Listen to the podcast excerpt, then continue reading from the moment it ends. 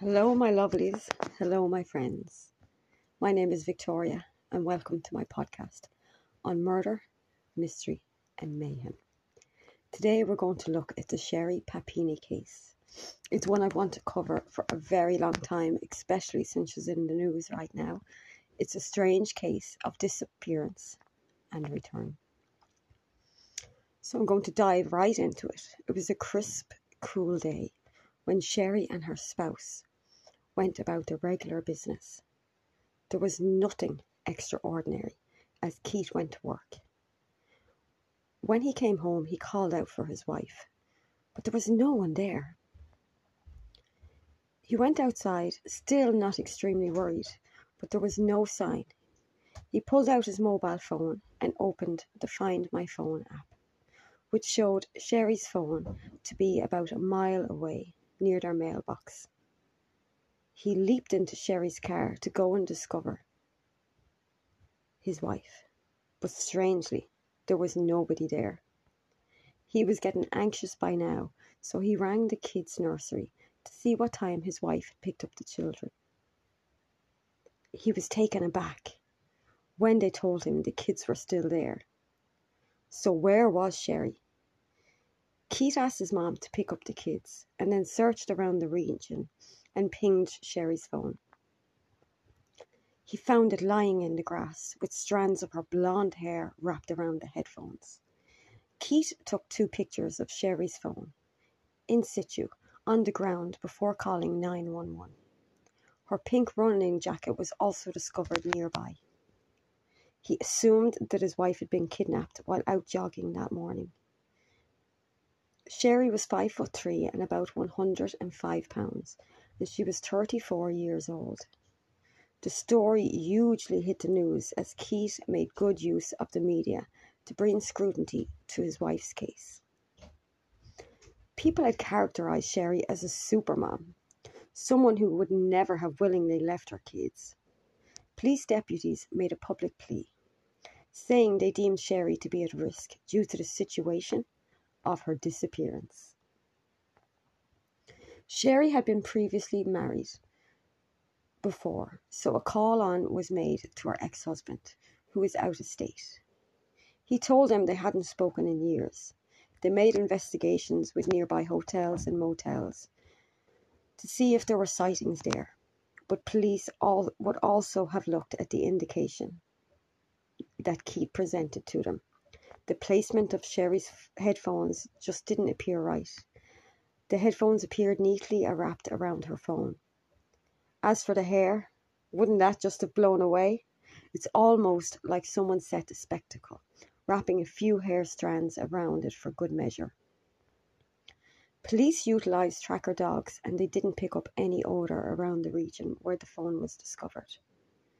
Officers told the media they were keeping an open mind. An emotional Keith made many media interviews and started a GoFundMe page to fund the discovering his wife, and it raised just under fifty thousand dollars. Keith took a lie detector test and passed. A man named Cameron Gamble got involved in the inquiry.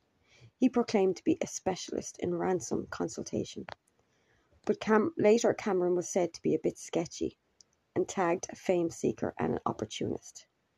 He facilitated a mystery donor who was a popular affluent entrepreneur who initially offered $50,000 reverse ransom for Sherri's safe return. This had nothing to do with Sherri's family or the police.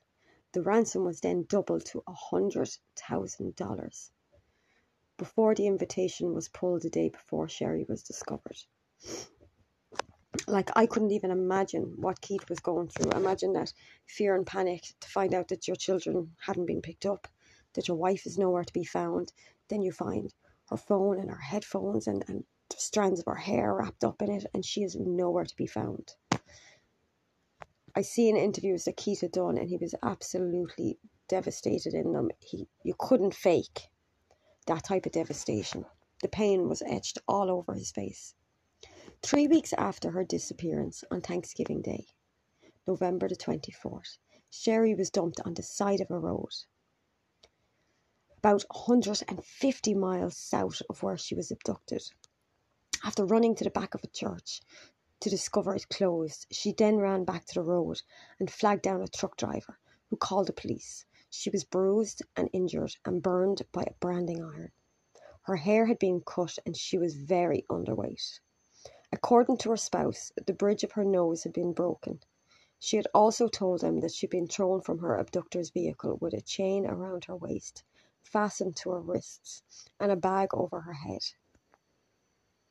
Sherri was admitted to hospital and later, later told police that two Hispanic women armed with a handgun had kidnapped her while she was out jogging, bundled her into their car, whacked her, and held her captive in a basement before one of them eventually left her at the side of the road. She was emaciated and had a quarter inch thick chain around her waist and clamps on her wrists. She had scrapes in various stages of healing, implying she'd been physically attacked numerous times. The best explanation Sherri could give of them was that one of her captors was between 20 and 30 years old and had long curly hair, pierced ears, thin eyebrows, and a thick Spanish accent, while the other was between 40 and 50 year olds with thick eyebrows and straight black hair with some grey in it. Sherri's explanation of the alleged abductors was uncertain. She said they were either wearing masks or had her blindfolded the entire time. She said that over the three weeks she was gone, she was whipped, starved, and kept in chains at all times. According to Sherri, the day she was released, she listened to the two women arguing, and then a gunshot rang out. One of the women came in and took her out of the car and threw her at the side of the road. Police said, said that Sherri had been cooperative and courageous while being interviewed. Police seized her clothes and remarked that they were different from those which she had vanished in three weeks previously. They discovered two sets of DNA on her clothes, one belonging to a male and one belonging to a female. She would have had to have either been in very close contact with another male for his DNA to still be on the clothing or he would have had to have cl- uh, close contact with the clothing before she wore them. But Sherri had told she glimpsed only two women the whole time. Now, I know people have said this is uncertain, but to be fair, we don't know precisely what she said to the police, so we can't discount a male being involved behind the scenes without realising it. All we know is that the DNA discovered did not belong to Sherri's husband and when police searched the records, they didn't find any matches in the system. Sherri became a real recluse after she went home, hardly ever seen outside. But after the enormous flurry of media attention, people had a lot of issues and weren't as eager on letting it lie. Inconsistencies arose as detectives attempted to collaborate her story, including a slash on her foot that she contended her assailants gave her, but which wasn't discovered when she was hospitalised after turning up. The intention for her abduction is blurred since no ransom was demanded and Sherri was not known to be involved with drugs or crime. But during press conferences, police rejected to be drawn and wouldn't give details of what evidence they had. But they did say that they could find no intention as to why she was taken, or indeed if this was a random or planned kidnapping. Rumours started circulating with regards to the case. Police said that before her disappearance, Sherri had a texting connection with another man from Michigan. This had gone on for months, and they had planned to meet before Sherri vanished. His contact was saved under a woman's name on Sherri's mobile, and her husband was said to know nothing of this until much later on. Nonetheless, he was spoken to and cleared of any involvement in Sherri's case by the police. Brandon Weiss, who was a classmate of both Sherri and her husband Keith, said that he personally never had any intention to question her credibility, but added that he definitely understands why there are some skeptics. It's said that when Sherri turned up on the side of the road in the mountain town of Gale, she had been branded with a frightening message on her right shoulder. Though it was am- ambiguous what the image was that had been burned into her skin, or why for that matter. It could have been because she was earmarked for human trafficking, but no picture has been released to the public. The Sheriff's Office proceeds to assess the brand and its possible meaning but details of the brand stay confidential as part of the ongoing investigation. It said her spouse Keith applied for victim relief funds two days after Sherri's disappearance. People pointed to the fact that the couple raised almost £50,000 on GoFundMe. Having said that, it could be suspicious.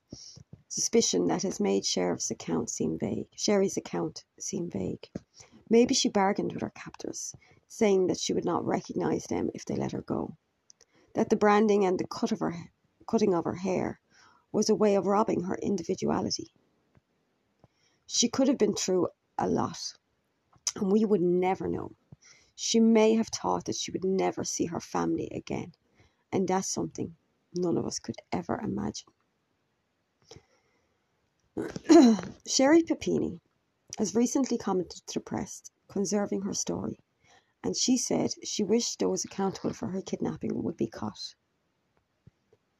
Her new comments came after a tipster allegedly reached the county sheriff's office contending that Sherri was with him the whole time she was missing. A law enforcement source told the New York Post that a man had called him a few months ago but to be fair, it's quite ordinary to get a lot of crank calls when a case is in the media as much as this one. Her husband recently said in a statement rumours, assumptions, lies, and hate have been both dull and disgusting. Those people should be ashamed of their brutal, subhuman behaviour. We are not going to let those people take away our spirit, love, or rejoice in our girl discovered alive and home where she belongs. I understand people want a story, images, proof that she was this was not some kind of hoax, planned to gain money, or some fabricated race war. I do not see a motive in addressing each of these lies. Instead, may I give you a glance of the mixture of horror and joy that was my experience of reuniting with the love of my life and the mother of my children. Since she returned home, Papini had been living a silent existence at her family house on the outskirts of Shasta Lake, a small town of 10,000 people in northern California. That was until the police investigated the man who claimed that he was with Sherri while she was missing.